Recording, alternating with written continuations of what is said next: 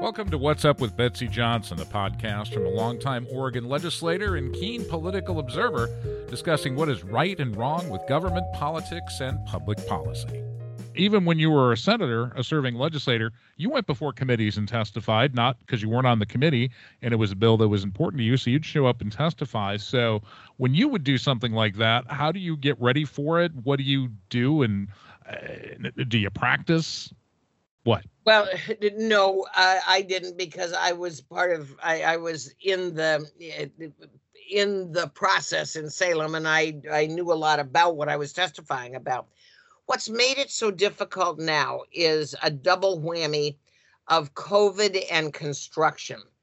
The Capitol building, uh, which is a venerable old building with two more modern wings that were attached to it, um, the former Senate President Peter Courtney wanted to preserve that building.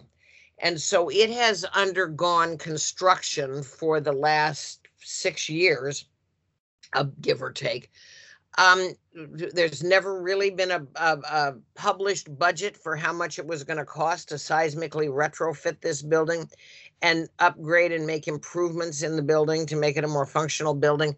I am guessing because even as co chair of Ways and Means, I could never grind a full budget out of the people, the Department of Administrative Service that was overseeing this construction project.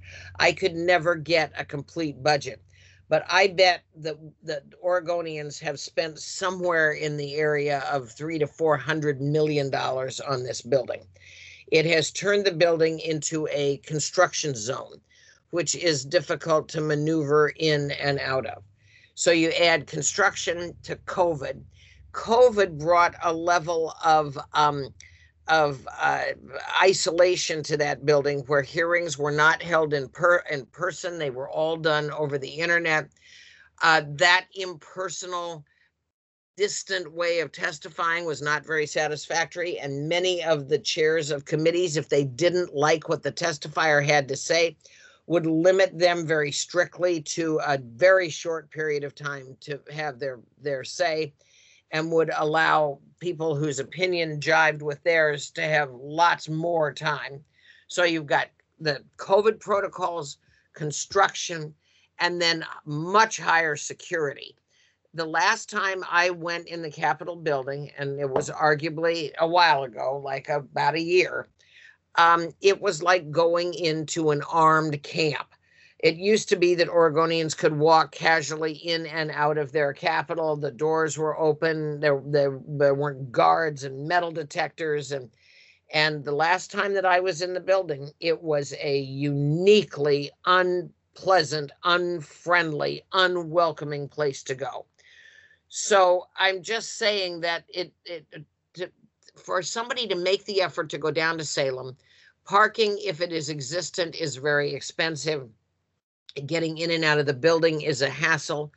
Uh, if a person has any kind of um, uh, uses a wheelchair or has any kind of um, physical conditions that make ambulation difficult, the building is not accommodating.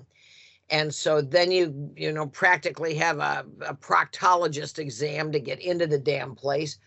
Um, so it, it's very difficult for Oregonians to engage. I'm used to this open, accessible, welcoming place. And to my way of thinking, albeit a year ago that I was there, that, that, that place is gone. So people need to familiarize themselves with OLIS. And you and I, a long time ago, did a practicum on how to use OLIS.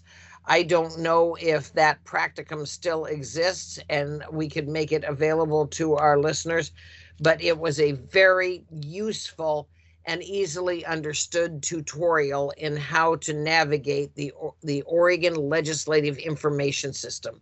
This was one of the few IT projects in Oregon that was done on time, on budget, and it's because it was done by the legislature but it helps people in real time navigate what's going on in the legislature, including seeing the agendas, seeing copies of the submitted testimony, knowing who's on the committee, seeing the revenue impact or the expenditure impact of a particular policy. It gives summaries of what the policy is. And so you can just Google Oregon Legislative Information System, and that's a way to stay up to date if going to Salem is not a practical reality for people. Um, they can try to navigate uh. They can also weigh in with their own legislator. Each legislator will have their offices will be staffed, or at least they should be, both on the House and the Senate. If you are calling a House member, the numbers are all the same. It's 503 986 14 and then the district number. So I live, for example, in House District 31.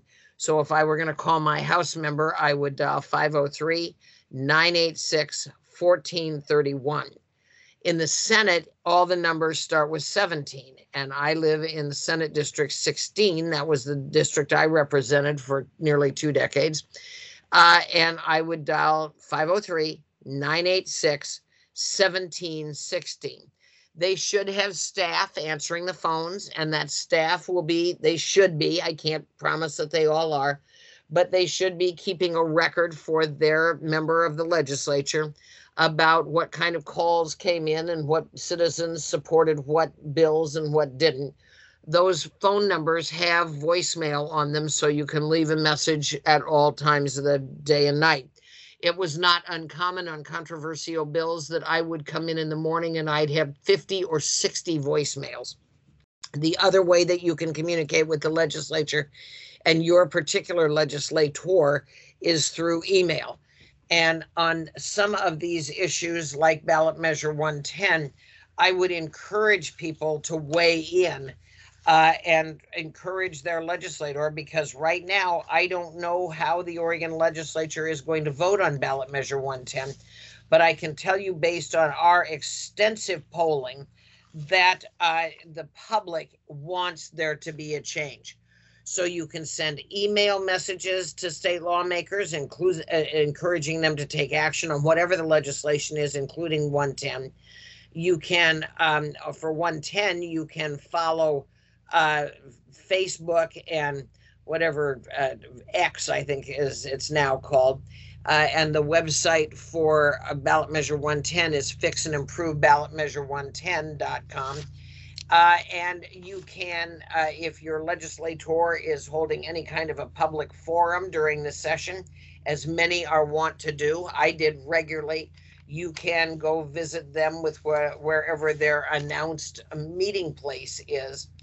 So, um, despite the fact that I have painted a very unwelcoming view of the legislature, do not be um, squeamish about weighing in undaunted Oregonians should should let their legislators know how they feel about some of these bills, because um, uh, these there there will be laws passed in this session that will have a profound effect on how Oregonians um, live and work. Uh, even though they shouldn't be doing big bills in the session, there will be big bills in this session and so this is not the time to be a bystander.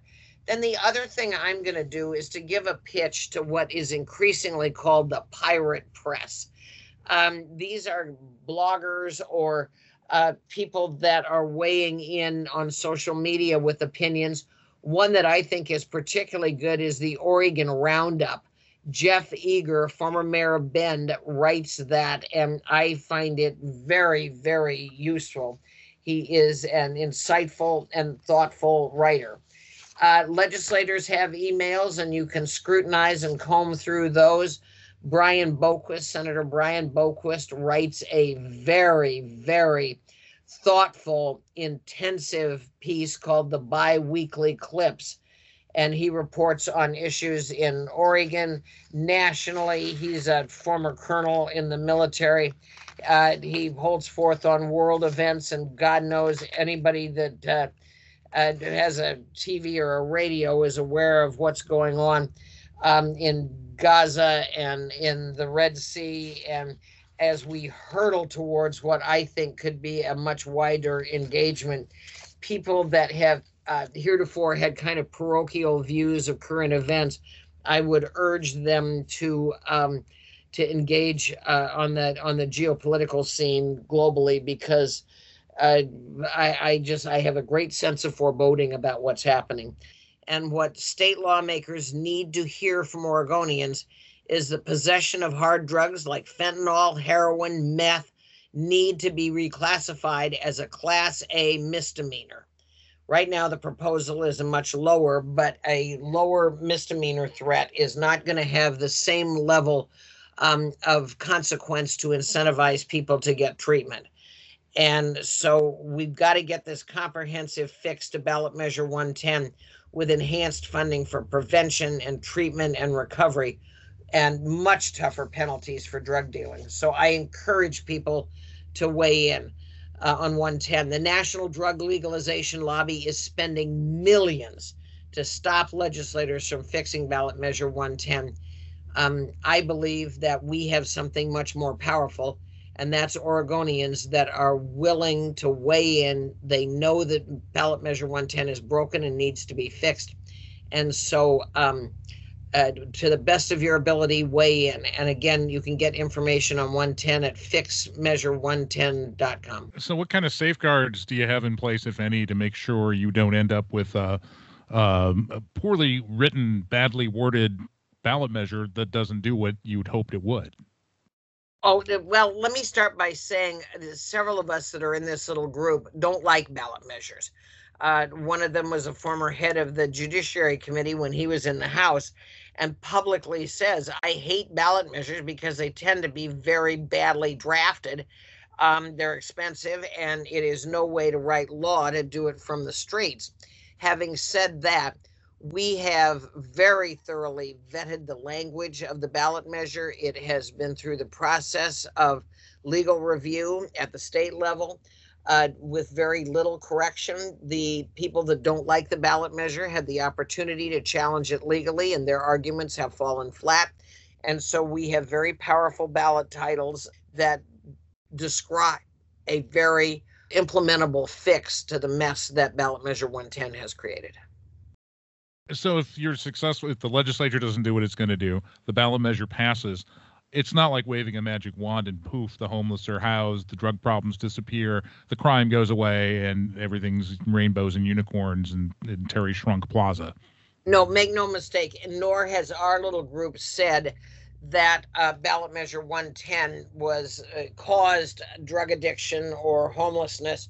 Uh, we know better than that, but it was, certainly was an accelerant on the problem. And so, uh, if the legislature passes a meaningful fix, not some wussy fix or something that is a Trojan horse because its process is so cumbersome. Uh, if if they if they pass a crappy solution, we'll go to the ballot. If they pass a meaningful solution, that gets more people into more treatment faster, and they accompany that with adequate resources, which they have, to create more treatment beds and more um, county supervision, then no need for a ballot measure. And we will save lives and help begin the redemption of our glorious state. Uh, so, right now, it's in the legislature's hands. You pass meaningful reform to ballot measure 110 that fixes it and no ballot measure. You screw it up, see at the ballot. And as we sit here today, which way you think it's going to go? I don't know. Hard to tell. I think there's a fighting chance they do they they fix it because I'm sure that they're hearing from their constituents, the people that put an X next to their name and sent them to Salem, that Oregonians are completely dissatisfied with what's happening on the streets and the reports of death. Um, when you have a deteriorating situation that commingles drug addiction and mental illness, exacerbating uh, a, a, person's deterioration, you get situations like a guy who set himself on fire uh, recently and died as a result. Um, I mean, this is the, the consequences of doing nothing or or passing a Trojan horse that in effect does nothing um, there will be consequences. And there are going to be politicians who, if they screw this up, go back to their constituents, and the constituents ask the legitimate question What did you do to make this better? And they say nothing. They deserve to be turned out of office. And there are going to be funders, as all of these political people are around looking for contributions for their election or reelection, that are going to ask, What's your stand on 110?